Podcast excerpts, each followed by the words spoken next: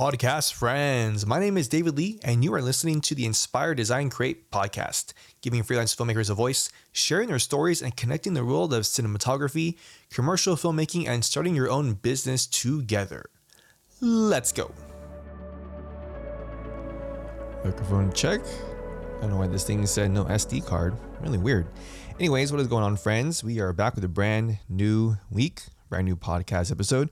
Today, we are talking about art versus getting paid. So, when you think about what we do as cinematographers, as um, directors of photography, uh, in nature, cinematography is um, is very artful, right?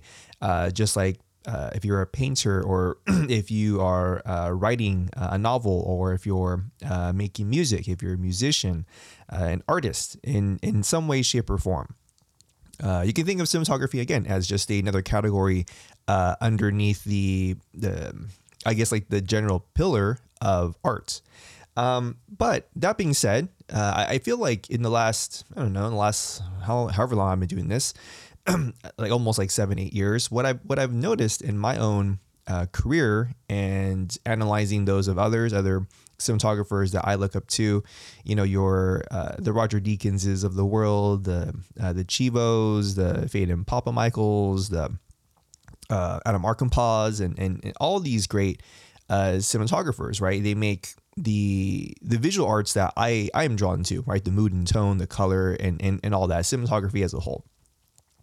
And then when you actually are on set, you know, when you start uh, learning and growing, you you sort of figure, at least at least for me, that you know, there's a lot of like like techniques. There's a lot of like structure behind it.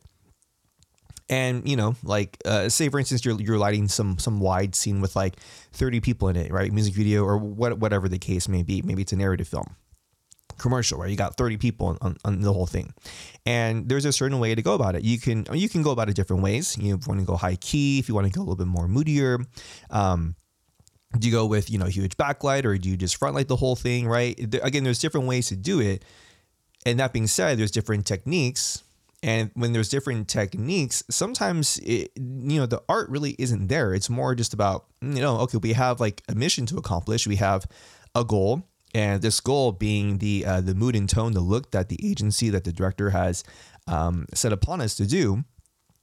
Um, how do we go about it? And there's different ways to go about it, like I said.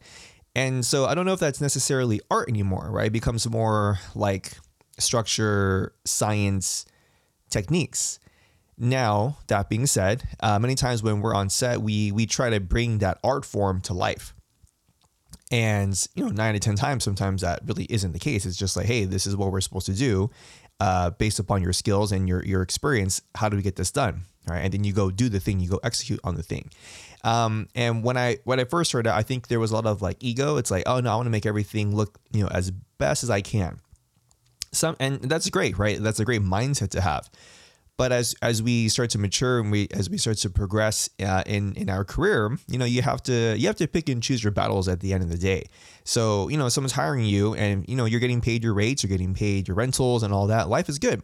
You went through your pre-production, it's all, it's all good and good. It's all good, um, good and ready to go but you can't let your own like ego and the art form get in the way when you're trying to just shoot you know some like toothpaste commercial or some uh, bicycle wheel commercial, you know, um, or your tabletop food thing, right? Like, like yes, you are still an artist at the end of the day, but save that for when when you when you need to be an artist, right? Because if someone is hiring you, right, some production company is hiring you uh, to shoot like a talking head interview with um, uh, like a basketball player, right? And you're in a you're in a hotel, uh, in a hotel room. Could be even one of those like fancy um uh, I, am like blanking out here.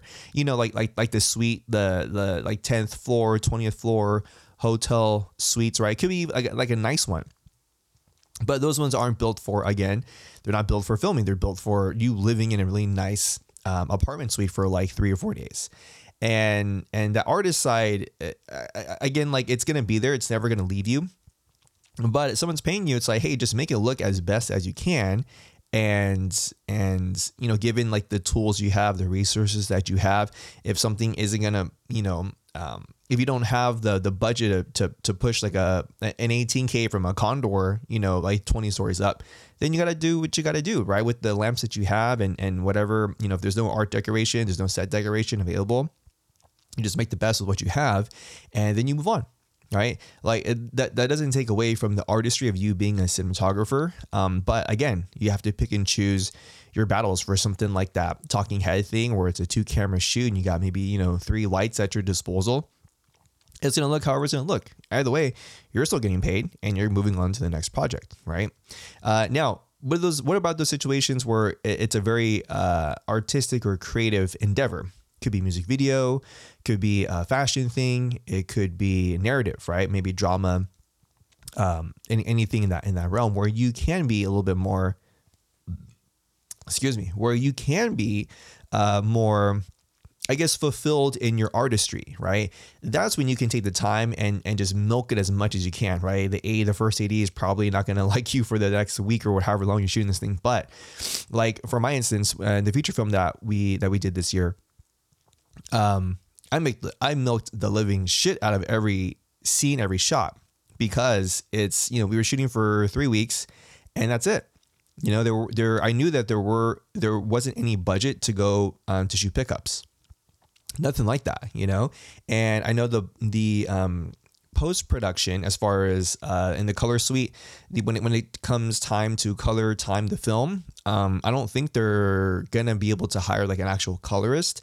So my job also was, hey, let's get this, you know, like ninety eight percent in camera. And those la- that last two percent is is very subtle, like you know, just doing these like power windows and things like that and um and, and again right so it's like okay how, how can i how can i achieve that well i need to take my time and given the time that I have, right, with with the first AD and the schedule that we have, and make everything look as best as possible, right? And and, and looking back at the dailies, I did achieve that for like ninety eight percent of the shots that we did. So again, that's that's the time when you have to just milk the living crap out of it and say, uh, no, it's not good enough. Like we we got to do something better, right? Or you know, if if this uh, wide, we have this scene set up in a kitchen. We have our wide, we have our uh, OTS, and then we have you know singles or, or whatever the case may be, right? With which a lot of the times it was it was that you need time to light the wide, right? It's gonna take us like 45 minutes to light. Oh, hey, guess what? You know, the the sun's in a new position now because uh we we had to make up time for yesterday. We had to shoot these other things before we were going to shoot this kitchen scene. So okay, now we have to now we have to adjust. Oh, it's getting into golden hour. You know, can we still uh, match everything? You know, so you need to take your time and, and not be like, ah, looks good enough. Like you know, for those times when when the artistry really needs to be there, like you know, a feature film that uh, could be on the big screen in in a year or two, or maybe on a streaming service, an OTT service uh, or even if it's going to film festivals, right? Like that is going to be a mark of of your um, of your talent and of your skill. You know, like that's that you're basically putting a um, a stamp that says, "Hey, this is uh, what I can do." And if it's going to be you know ass cheeks, then then then don't do it or tell you know tell the production tell the director tell the first AD like hey um, I need an extra 15 minutes. Like, I don't know where we're going to find it, but I need an extra 15 minutes to make this happen. Uh, so again, that that's in those situations where it really counts, where you're like, oh, we can really make this good. Like, like let's take the extra time to make it good, and you move on. Right? And I think out of the entire three weeks that we were shooting, there was only um, one day that we went over. And we were essentially doing like 10 12 hour days. Uh, on average uh, it's, been, it's been a minute. Uh, I, I would say probably like close to 11 11 hours is, is what we were averaging per day. We were shooting like 10 10 and a half pages a day which is which is a lot. Um, but i remember the first AD said she was really happy because at the end of the day at the end of all the days we only went over on one of the days and we only went over by 15 minutes which is like fucking fantastic right so next time you're in a situation where you're where you really feel like, oh man, I gotta I gotta make this cool little you know mini doc branded doc thing look super cool. Uh, do you have the budget? Do you have the resources? Do you have the tools? Do you have the equipment? And if you don't, fuck it. Like if you're still getting paid, you're still getting paid, right? It's not like you're going there and just and just saying like, oh, okay, well, you know, we don't we don't have to light it. We're just gonna do whatever we want, right? We're just gonna run and gun with the camera, and and actually, it may be that especially if you're doing like like doc stuff sometimes it is like that you know minus like the interview which you can like. But um you know go into every situation thinking having the mindset of cool like you know how cool can i make this look? Right? Because that's your job right? You your, your job is to make things look cool and pretty right as a cinematographer. And after you know during pre-production if if uh, you figure out that mm, actually you know what? This is probably just gonna look like all my other shit then it is what it is, right? Because uh, uh, it, like at least where, where I'm at in my career, it's like I don't know, five percent of the time I get to make something look really like really fucking cool, right? Stuff that's gonna be on on my reel, and then the other ninety five percent of the time is just bread and butter stuff, right? Whether that's like you know your standard uh, your standard commercial stuff, even if it's like sports car stuff, you know depends on what the agency wants, but a lot of times they just want it to look uh, you know good enough and uh, or corporate stuff or um, b-roll type stuff um, tabletop things you know you know what i'm saying? So 95% of the time it's it's uh, you just kind of churn and burn. You're kind of just doing the the you're on repeat right? You're still making things look good and, and based upon the budget sometimes it's higher budget you can make things look a little better. And sometimes it's lower budget where you kind of just have to bring uh, bring what you have that 5% of the time is, is what counts though right that's the stuff that's going to really push you as a um, as a cinematographer. Whether that's uh, again, whether that's like you being hired for a feature or for a high end commercial, uh, or you know, or even if it's like a spec um, a spec spot or a short film that's going to be spec anything in that realm where you can truly be creative. That's when you go all in and, and you and you don't. Uh, you don't stray from the narrow and beaten path, right? You're like, no, we're, we're gonna make every single fucking shot look as as best as we can, because why not, right? Okay, I hope this guys, I hope, ugh, I hope this helped you guys uh, in some way, shape, or form uh, when you when you are feeling like, man, I'm just not getting where I want to be. You just keep going, right? Sometimes you you kind of have to go through the uh, the mundane to to find that like spark of inspiration that you're like, oh man, this is this is why I wanted to become a cinematographer, right? Because you have to make cool shit at the end of the day and get paid for it. Uh, but again, in, in those situations where you're not, then it is what it is, right? It's like, hey, as long as you're getting paid, you're making money, your your life is good. For the most part, you're financially set. Then, then find those opportunities where you can, um, where you can bring out the best of you when it comes to the art form of cinematography, and when you continue, when you can continue to to grow and learn as a cinematographer. Okay, if you like this episode, please rate it on Apple Podcasts. Now I know actually what it's called. It's it's, it's Apple Podcasts, not iTunes Podcasts. Rate it on Apple Podcasts. I'd appreciate it. Uh, please follow the podcast as well. Share it with all your friends, your homies, your homettes. You know the drill. And I will catch you guys in the next podcast episode.